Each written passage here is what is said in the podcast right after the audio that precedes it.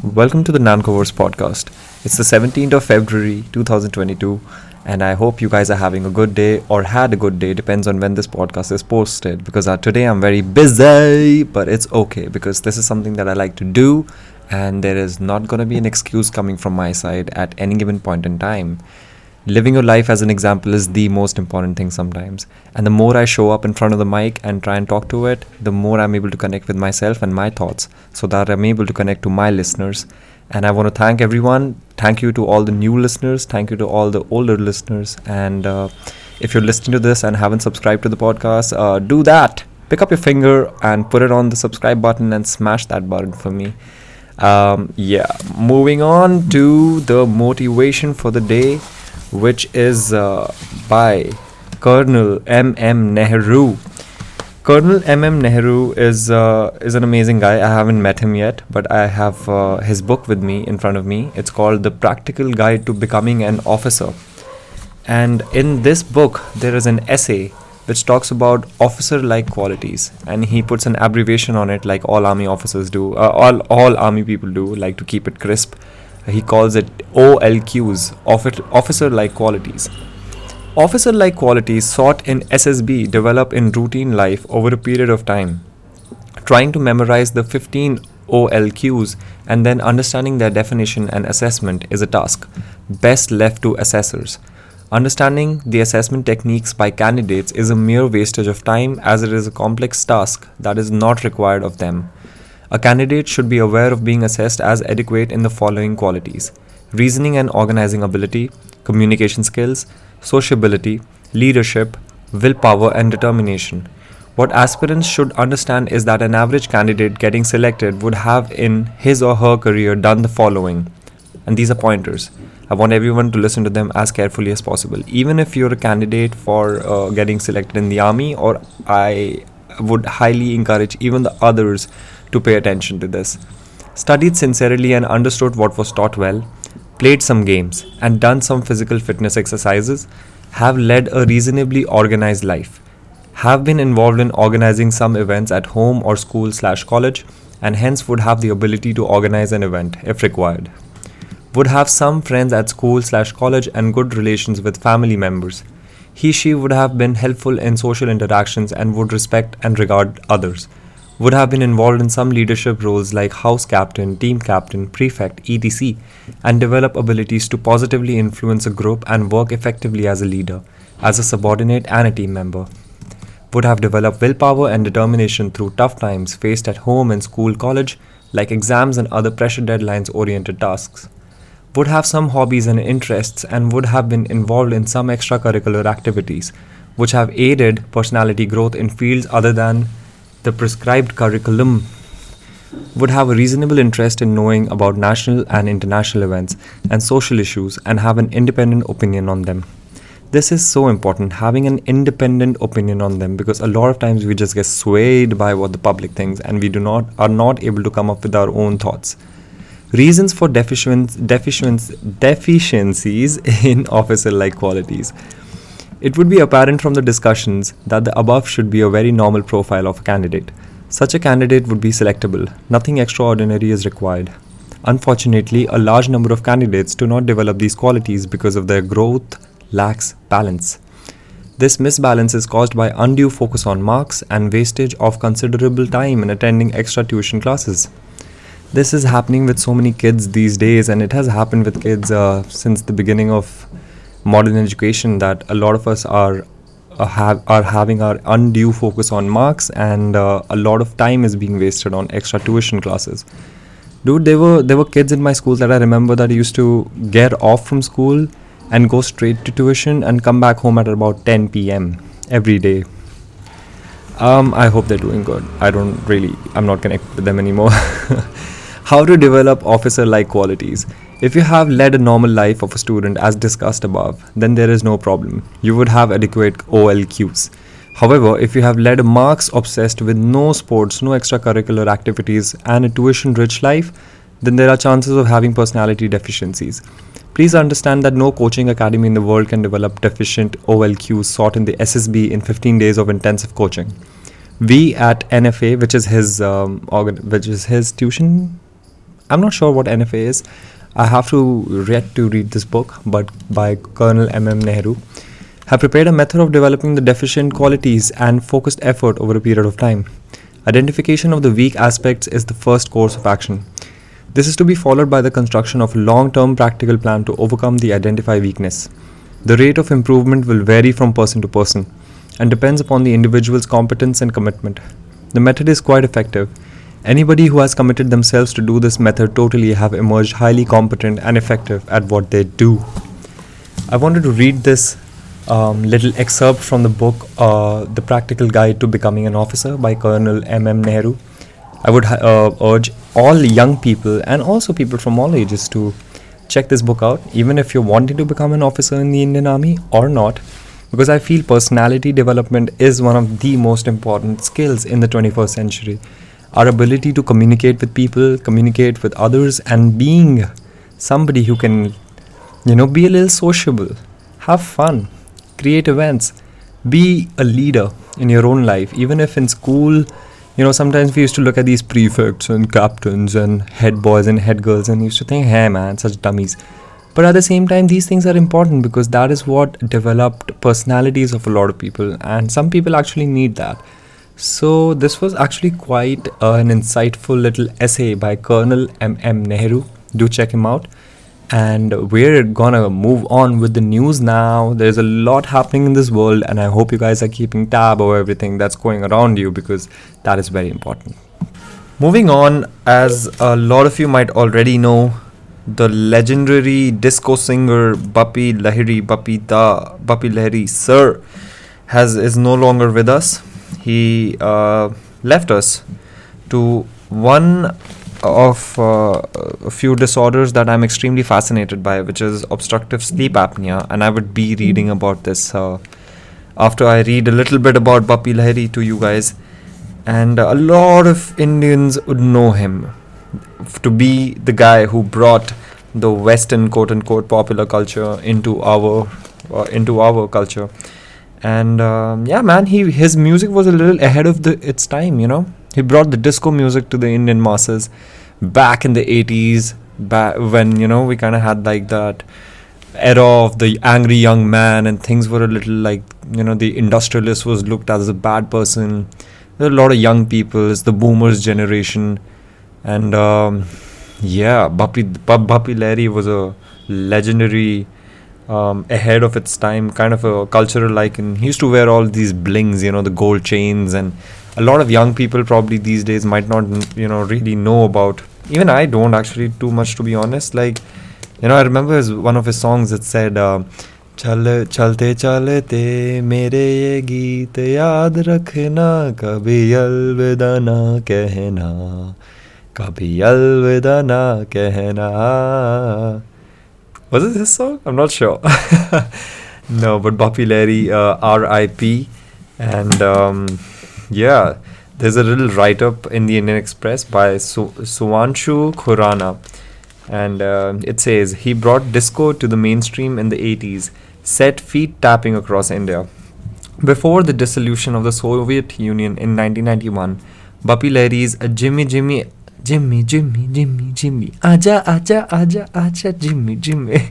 A popular disco pop pop uh, number from Mithun Chakrabarti's Disco Dancer. I am a disco dancer. Ba, ba, ba, was a huge hit in the USSR of the 80s. Starved of any Western popular culture, the countries grooved to Lahiri's version of the disco. Glittery jumpsuits, hundreds of twinkling light bulbs, and Chakrabarti's pelvic moves accompanied by Lahiri's synths, horns, rhythm guitars, and syn- syncopated bass lines. Syncopated bass lines. Lahiri 69, who heralded disco pop and ruled film music in the 70s and 80s with a string of chart topping songs, died in Mumbai on Wednesday due to obstructive sleep apnea. A lot of us have this condition without even knowing about it because sleep apnea is one of those conditions where it happens when we're sleeping and if you're not sleeping with somebody if you're sleeping alone a lot of time this goes undiagnosed and it can be so detrimental to a quality life. Anyway he had been in hospital for almost a month and had only returned home on monday. He is survived by son Bappa Lahiri and daughter Rema Lahiri.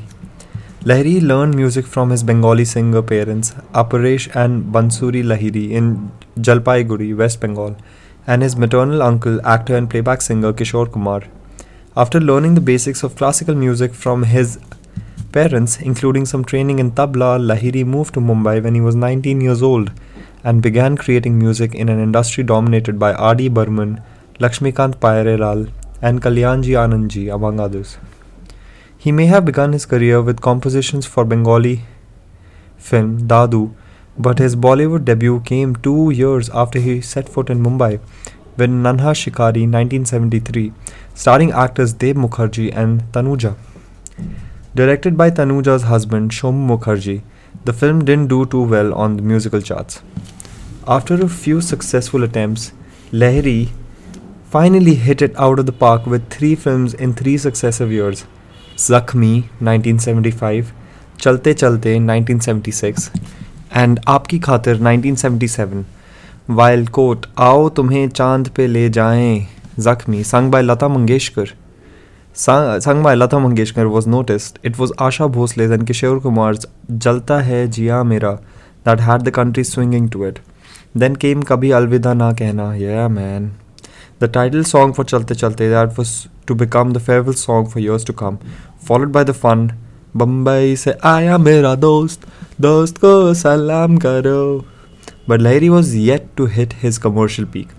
That came in the 80s, and it began with Lahiri giving the world a peek into his world of disco through Hari Om Hari, Pyara Dushman 1980.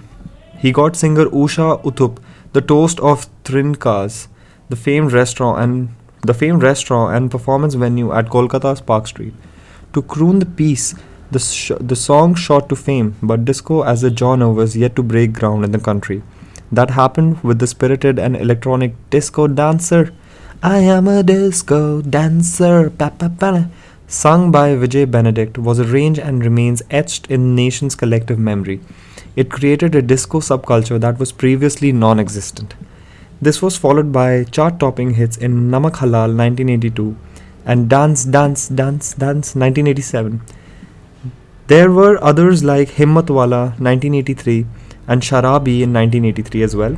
A part of Amitabh Bachchan's success in the 80s can be credited to Lahiri and his unique songs like De De Pyar De Pyar De De De Humko Pyar De and Ke Pag Ghungru Ke Pag Ghungru Band Oh, I can't like sing this song because I don't remember it, but yeah, a lot of you might. He made Bhosle attempt disco pop with Jawani Jane Man. Jawan Jane Man, Haseen Dil Ruba, Mile to Jildwa, Misal Ho Gaya. Raat Baki. Oh, that was a sensual song. These songs had unique personalities and extended themselves to the actors that portrayed them. Then there was Kaliyon Ka Chashma, Jyoti in 1981 the Lata Mangeshkar song, which became more famous as a remix in the 90s. Uthup called Lahiri a trailblazer, trendsetter, and innovator in her video statement about the composer. Quote, All the new sounds, computing, and programming began with him. There are so many of us musicians today who got roti kapda makan because of him. A simple man with a heart of gold. I feel a little, uh, I feel a little pained by the fact that when he was alive, he wasn't appreciated as much. He was a true game changer whose contribution can never be forgotten, she said. Playback singer and pop star Alisha Chinai, who sang extensively for Lahiri, including the popular Zubi Dooby Dooby Dooby Pam Para, Zubi Dooby Param Disco Dandiya, and I Am a Bad Girl, 1989, said, the Lahiri, said that Lahiri was a pathbreaker, and he, along with composer Biddu and Nazia Hassan, brought disco to India. Quote, I was singing jingles at the time, and Bappi Da was looking for a voice with some Western sensibility. I happened to fit the bill, and there was no looking back. Back in the day, essentially all the soundtracks were about petty melodies, pretty melodies. Bappi Da came and redefined the music we were hearing. He brought disco and fused it with melody, which made it interesting and different, said Chinai, who recorded a Bengali song for Lahiri a couple of months ago. Lahiri's range also extended to ghazals, a genre that rose to popularity in India in 1980s. His composition Kisi Nazar Ko, Etbar 1985, is still celebrated for being one of the finest films of ghazals. Lahiri also enjoyed singing and often sang for himself as well as for other composers. यार बिना चैन कहाँ रे प्यार बिना चैन कहाँ रे सोना नहीं चांदी नहीं यार तो मिला अरे प्यार कर ले yeah, I mean, I'm getting a little lost in this article, but I love it. While the 80s aren't considered the finest years in Hindi cinema music, Lahiri's melodies were very influential, turning him into a pioneer of disco in India. He never paid much attention to allegations of plagiarism or talk about his flamboyant sartorial choices. He adorned his gold jewelry, wore it with aplomb, and could eat fish curry every day. Damn son, get some. Lahiri was the first Indian composer to make it to the Grammys jury in 2012. I didn't know that. Lahiri was the first Indian composer to make it to the Grammy jury in 2012. He also had a brief stint in politics. He joined the BJP in 2014 and fought the Lok Sabha elections but lost. He lost in 2014, which is quite surprising because BJP literally won everything that they kept their hand on, but whatever. Lahiri will forever be remembered as the musician who brought disco to the mainstream in India. If one were to visit Russia and sing Jimmy, Jimmy, Jimmy today, the reply from the locals may well be Aja, Aja, Aja. That's the impact he leaves behind. Thank you so much for your contribution to Indian music, and uh, I hope your soul rests in peace, uh, Lahiri, sir. Take it easy, man. I actually want to bring my attention to uh, obstructive sleep apnea. Obstruct, obstructive sleep apnea is something that I'm fascinated by because I did not know how many people it actually affects, uh, young and old. And this is an article uh, by Dr. Raj Das Gupta in Healthline, and I want to read this out to the, my readers so that there is a little more awareness and understanding about what obstructive sleep apnea is and what uh, somebody can do to diagnose themselves, and also if they know they have it, to treat it because I think the treatments for these are some like there's a dehumidifier machine that you need to have in your house, and it's better to diagnose these kind of things earlier with every disease like that. And a lot of people are not really ready to ha- ready to accept the fact that they have obstructive sleep apnea. I remember my ex-girlfriend used to have this, you know. Um, I'm, I'm no doctor, but I really felt like she could not breathe in the middle of the night because her uh, nasal tract would just close up and it just seemed like this person was gagging for air. And i am pretty sure a lot of people have seen uh, loved, one, loved ones around them um, kind of having a situation like this. So what is obstructive sleep apnea? Obstructive sleep apnea is a disorder caused by the repetitive collapse of the upper airway during sleep. It is the most common sleep related breathing disorder.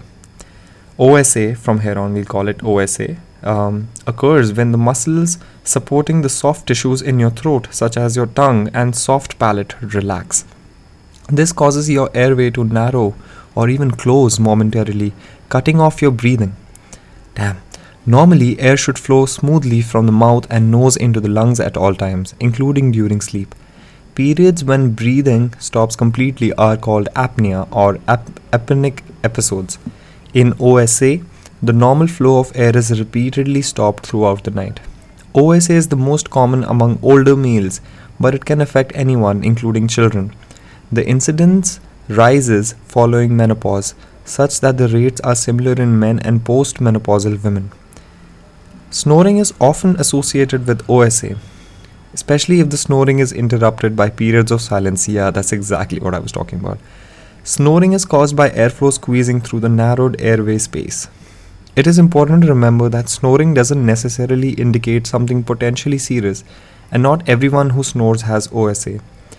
Untreated OSA can cause serious health problems such as high blood pressure, heart disease, stroke, diabetes, atrial fibrillation, abnormal heart rhythm, pulmonary hypertension. Proper diagnosis and treatment are essential for preventing complications. What are the symptoms of obstructive sleep apnea? Most people with OSA complain of daytime sleepiness. Man, I might be having it on some days. That's why I need my coffee sometimes. OSA causes episodes of decreased oxygen supply to the brain and other parts of the body, so sleep quality is poor. This causes daytime drowsiness and a lack of clarity in the morning. Those who share beds with people with OSA may report the following loud snoring, gasping, choking, snorting, interruptions in breathing while sleeping. These symptoms are also often detected when checking on another complaint or during health maintenance screening. People with OSA may also experience the following symptoms morning headaches, feeling disgruntled or grumpy, forgetfulness, drowsiness, repeated awakenings throughout the night. Other symptoms include hyperactivity in children, worsening depression, poor job and school performance, loss of interest in sex.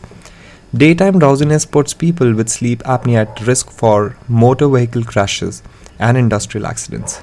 Damn. Daytime drowsiness is extremely disastrous for so many people who have to work behind a car motor vehicle crashes, and industrial accidents. Treatment can help to completely re- re- relieve daytime drowsiness. So, I want to actually skip to the good part, which is what are the solutions for treatment options. Yes, the goal for treatment of OSA is to make sure airflow isn't obstructed during sleep. Treatment methods include the following, and this is to this makes a lot of sense. Weight loss. Weight management and exercise are usually recommended for people with OSA who also have obesity. Bapida. Um, man, I don't want to say anything more. Don't talk ill about the dead. Although it may not lead to complete remission, weight loss has, has been shown to decrease the severity of OSA. Losing weight, if your doctor has recommended it, could also reduce blood pressure, improve your quality of life, and decrease daytime sleepiness. Continuous positive airway pressure, CPAP. That's the machine I was talking about. CPAP, continuous positive airway pressure, is the first line of treatment for OSA. It is administered through administ- administered through a face mask, face mask worn at night. The face mask generally delivers positive airflow to keep the airways open at night. The positive airflow props the airways open. CPAP is highly effective treatment of OSA. For people with mild or moderate OSA who don't benefit from CPAP therapy, an oral appliance is reasonably reasonable alternative to positive airway pressure. Bi-level positive airway pressure, BPAP. Bi-level positive airway pressure machines are sometimes used for the treatment of OSA if CPAP therapy is not effective. BPAP machines sometimes called BPAP machines have settings that deliver two pressures in response to your breathing inhaled pressure and exhaled pressure. This means the pressure changes during inhaling versus exhaling. This means the pressure changes during inhaling versus exhaling. Sleeping on your side. Since sleeping on your back, supine position can make OSA worse for some people, positional therapy is used to help you learn to sleep on your side and uh, the inevitable uh, in- not the inevitable but something i think should be of the last resort for people uh, who have mild cases is called surgery surgery bye bye there's no cons- consensus regarding the role of surgery in adult patients with osa in general you may consider surgical therapy when cpap or bpap machines or an oral appliance aren't effective Surgical treatment may be the most cost effective for people who have OSA due to a severe surgically correctable obstruction lesion of the upper airway. Being a surgical candidate depends on factors such as your desire to have surgery, if you have a surgically correctable problem, you have overall health to undergo surgery. Surgical treatment for OSA provides long term benefits in some patients, although the co- complete elimination of OSA is not achieved depending on specific procedure.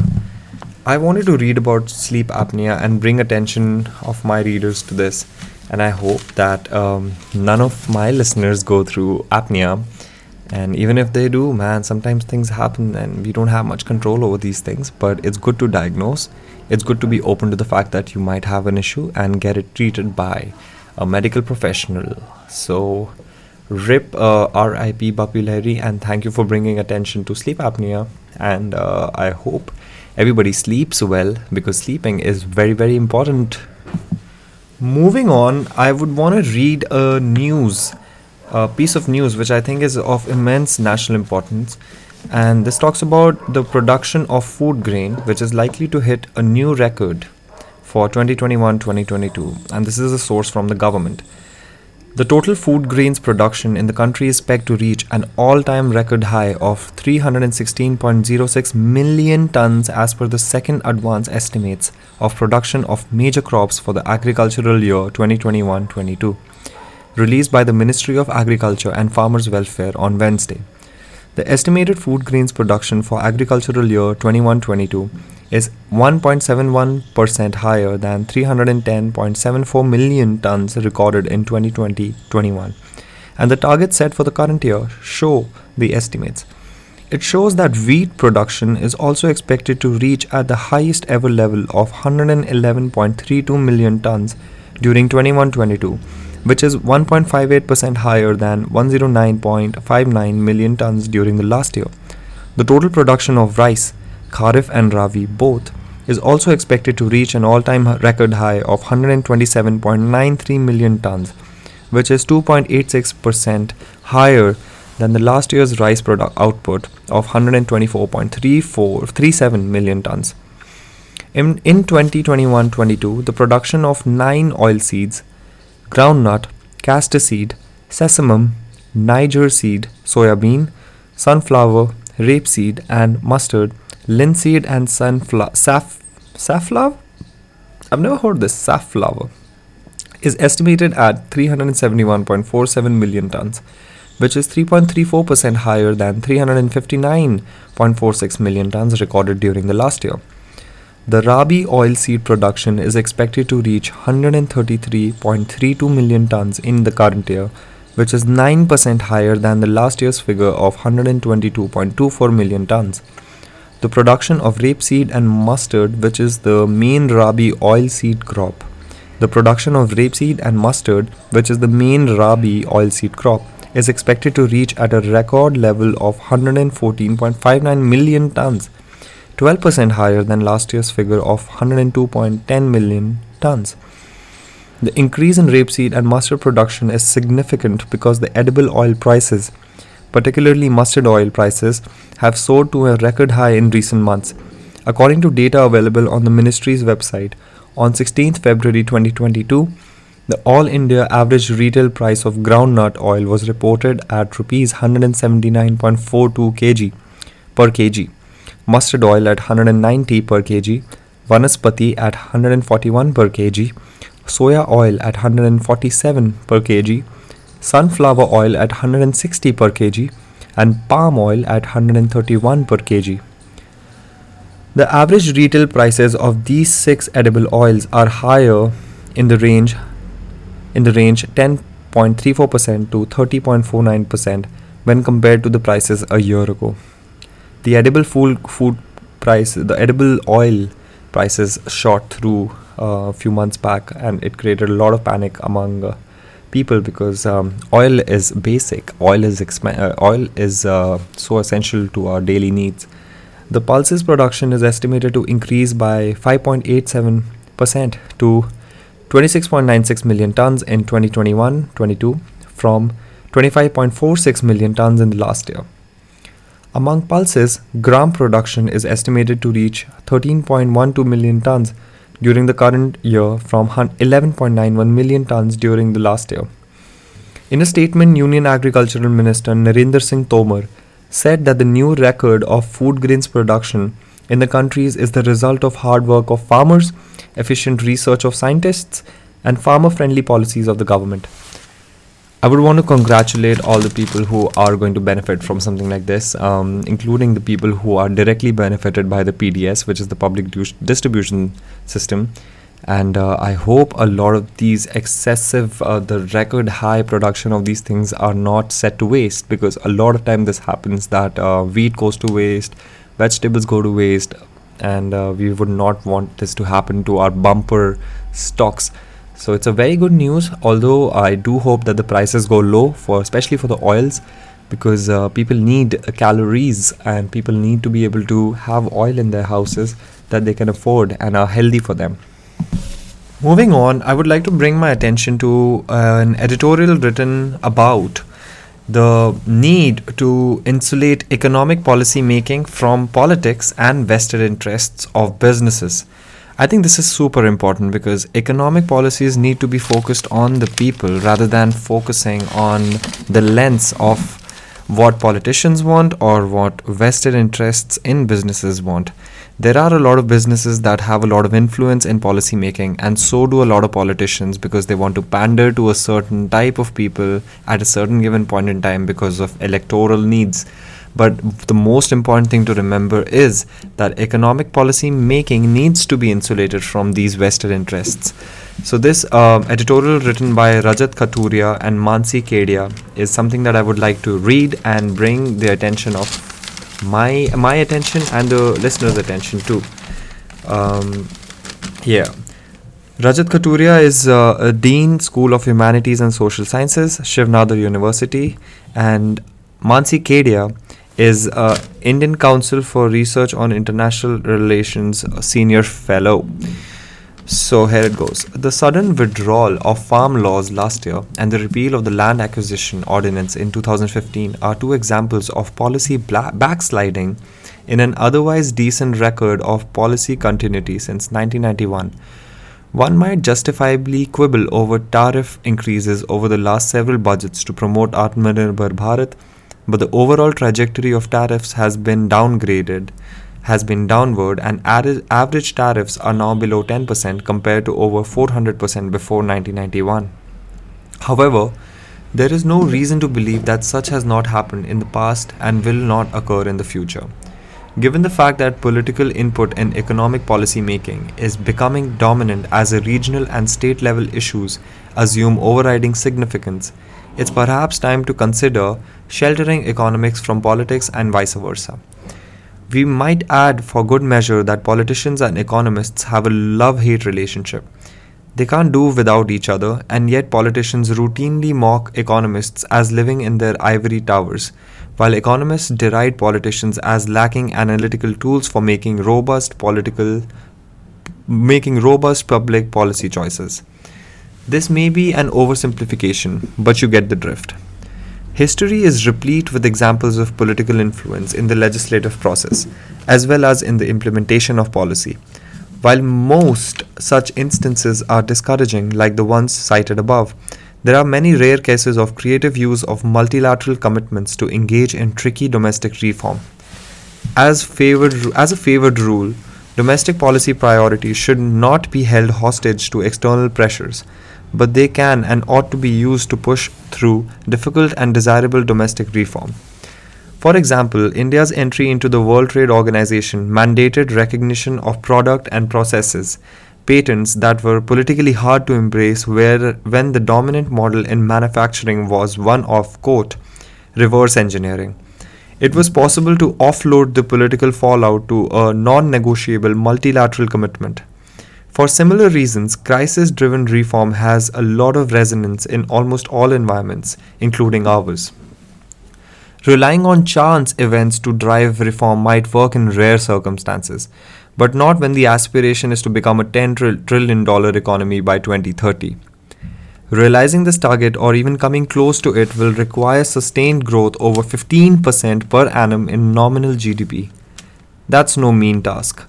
Recall that the golden period of India's growth fetched an 8.1% increase in real GDP between 2004 and 2009.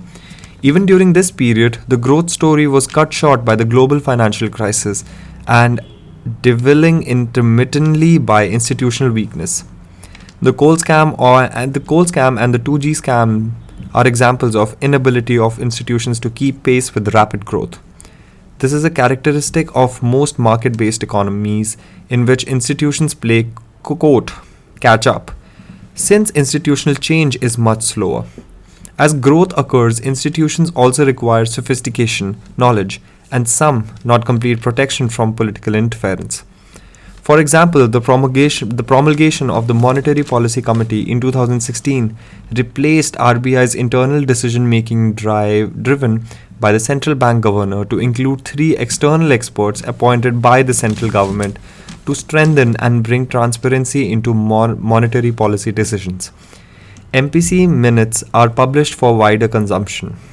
This can be extended to other important government functions such as the budgetary process, successive finance commissions, and Fiscal Responsibility and Budget Management FRBM review committees have recommended the creation of a fiscal council that, like the MPC, will bring transparency in the budget making process.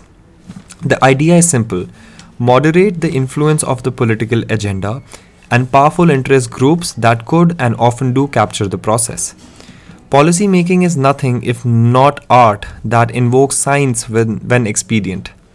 However, science ought to become more integral to the policy formulation process in India, and for that to happen, crucial changes are necessary in the ecosystem. Domain experts should be in, an integral part of the formulation process. Implementation, of course, can be left to the executive. We have often heard a cliche in politi- policy circles policy is too important to leave to the experts. That, no doubt, is a clever turn of phrase, but it's not helpful. When the TRAI was first set up, it had a healthy combination of domain experts and public policy professionals, resembling a specialized regulatory agency that reflected a serious intent to strengthen capability. Capacity was limited then, but the intent was clearly visible. In the quarter century since, more and more professionals are now available in India as universities offer courses on regulation and public policy. The diaspora has always been available to fill the gap. Instead of going down the chosen path, TRAI has reverse gear and today resembles a government department. In fact, this is the same affliction with almost all regulatory and policy institutions that are now a feature of India's increasingly market based economy. As more sectors, for example, Gati Shakti initiative, engage the private sector, lessons from the last quarter century should not be wasted. Domain expertise is con- conspicuously conspicuous by its absence in regulatory and policy institutions. Domain expertise is conspicuous by its absence in regulatory and policy institutions. Commissions tend to be made up of retired civil servants or retired judges. This is worrying, and therefore, it is vital to create a cadre of professionals with technical expertise for the complex tasks of managing the policy process. Lest we be misunderstood, we have nothing against retired officers. Retired bureaucrats could be excellent for policy institutions, but not as in the case now, as an entitlement. The net needs to be cast wider so that politics and policy are distant, not completely but certainly more than it is today. The recent unraveling of bizarre episode of regulatory breaches at the National Stock Exchange is just another example of why we need more regulatory expertise. India should not be in a situation in which it is in perpetual hostage to the vested interests of politics and business. When agencies tasked with protecting public interest identif- identify okay when agencies tasked with protecting public interest identify with priorities against the interest of the public they fail to protect the public. I think this was a beautiful article and uh, it is putting across a case for having specialists domain experts for commissions and for regulatory bodies and for other governmental organizations that have their focus on policy making. Having retired judges, having retired bureaucrats in these committees and commissions is a is could be a good sign, but at the same time, I think an expertise is undervalued a lot of times. And uh, the case of TRAI is actually quite interesting, and I would want to know why has it become like a government department.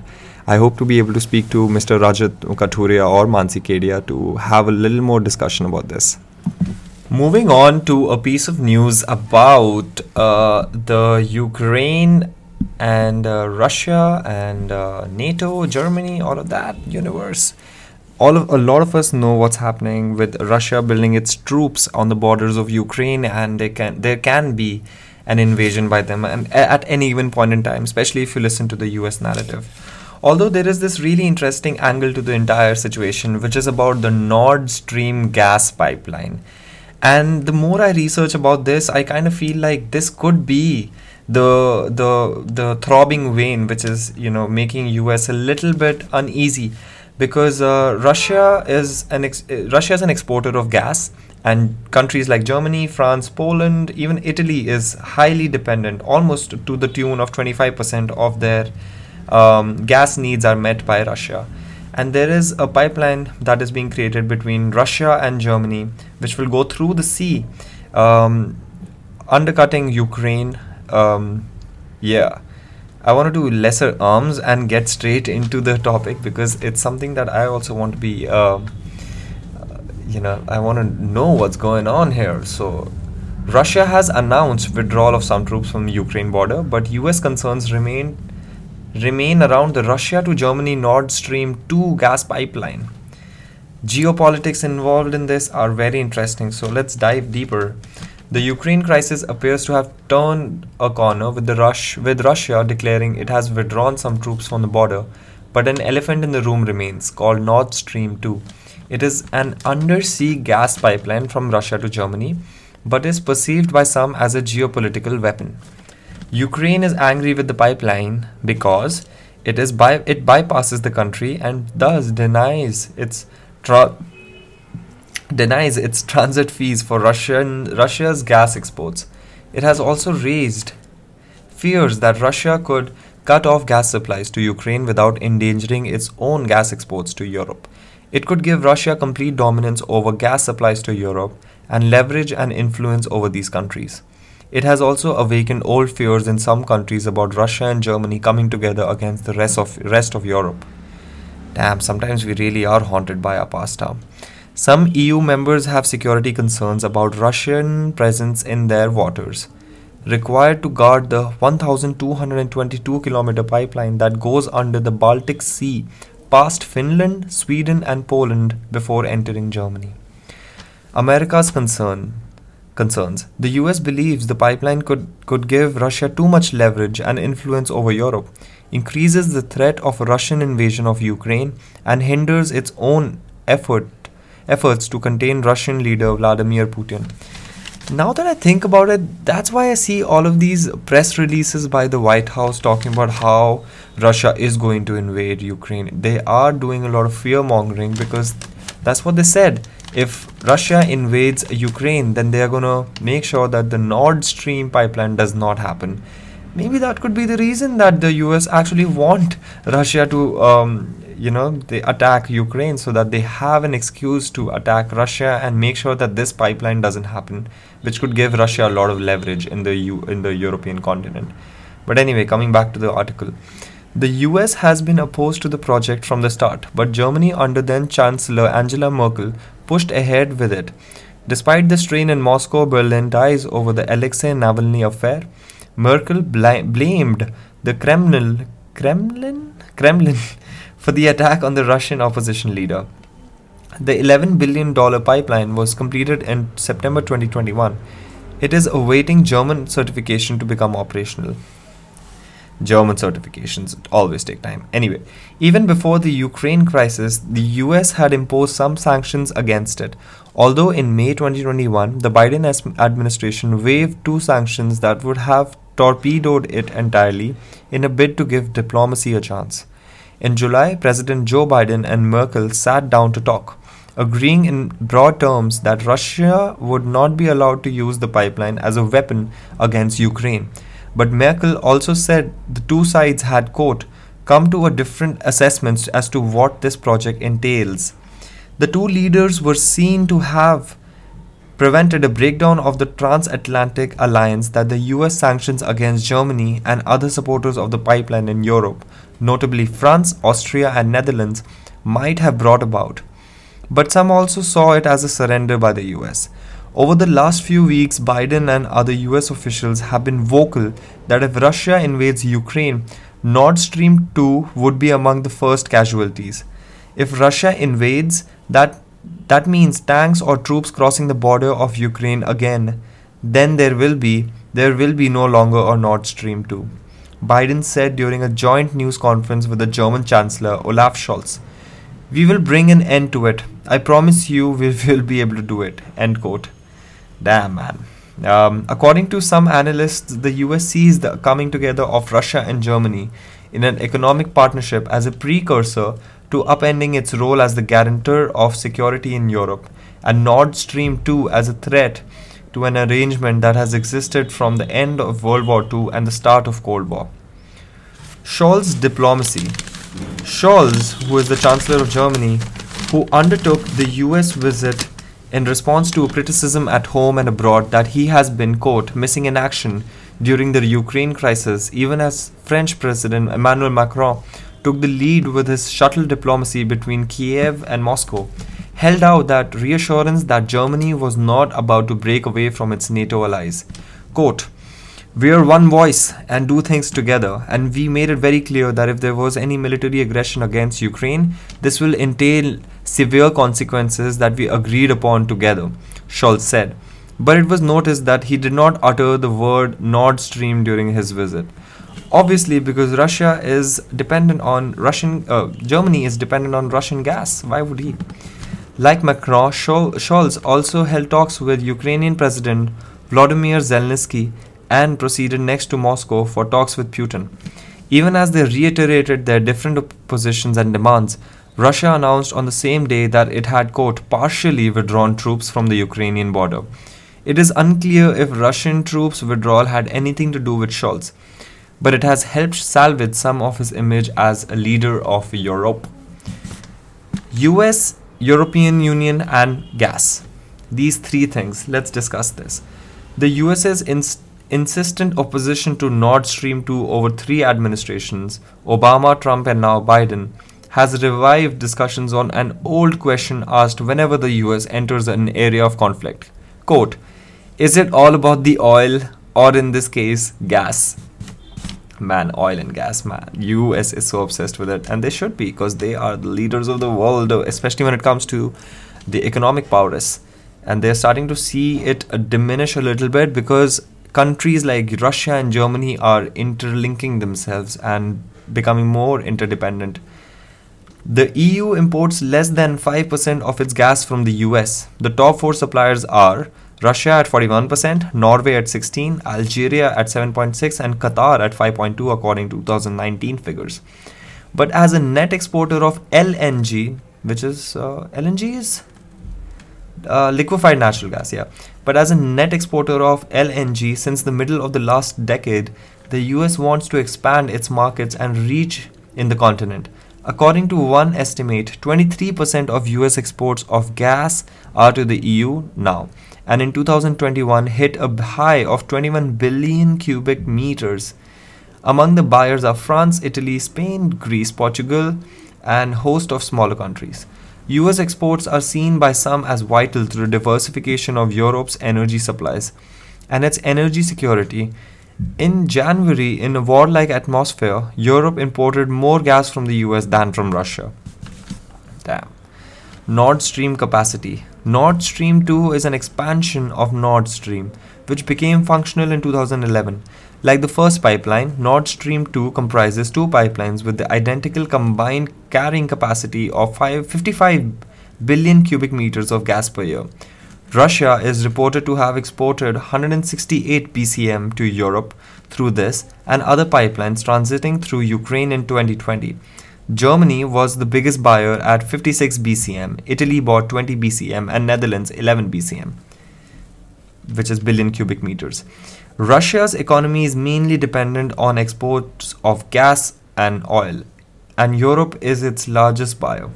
Nord Stream 2 can cut both ways. This is perhaps why Scholz was moved enough to say it was his quote, damn duty to prevent war. That is true. Prevent war, man. And make sure that people get gas so that they're able to turn the lights on and read a book but this entire geopolitical situation is quite interesting, and uh, it's anyway anyone's guess as to why these things are happening. Um, the more I read about the Nord Stream 2, it makes sense that the United States would want a conflict in the European continent because their exports are taking a hit because Russia is uh, becoming more and more dominant in its exports of oil and gas, which they are uh, extremely dependent on, and it's their biggest to- biggest product that they export. So we'll have to see how this develops, but it's really very interesting. And with this, I would like to end today's podcast of Nancoverse. I hope you guys found something of value and something that made your day better and more information for you guys I'm trying to get better at reading, I'm trying to get better at understanding these topics, and this is so much fun for me. Um, I hope you guys liked what you listened to. if you liked it do like the button. Uh, do, do press the like button and also do press the subscribe button. And uh, yeah share with your buddies share with your family so that they're able to listen to this and get an understanding of what's going on in the world my aim is to talk to as many people as possible and bring as many valuable topics of information f- to you guys. And i hope everyone is doing well. A zero cost support to this channel would be to give it a subscription. So please do that. And i want to say thank you to all my new subscribers. Also uh, the, the podcast is on spotify if you want to listen to it seamlessly without having to uh, you know unlock your phone and all that stuff that happens in youtube so you can listen to the audio version seamlessly on spotify and other streaming apps. I want to send everyone lots of love and lots of hugs and good health. Jai hind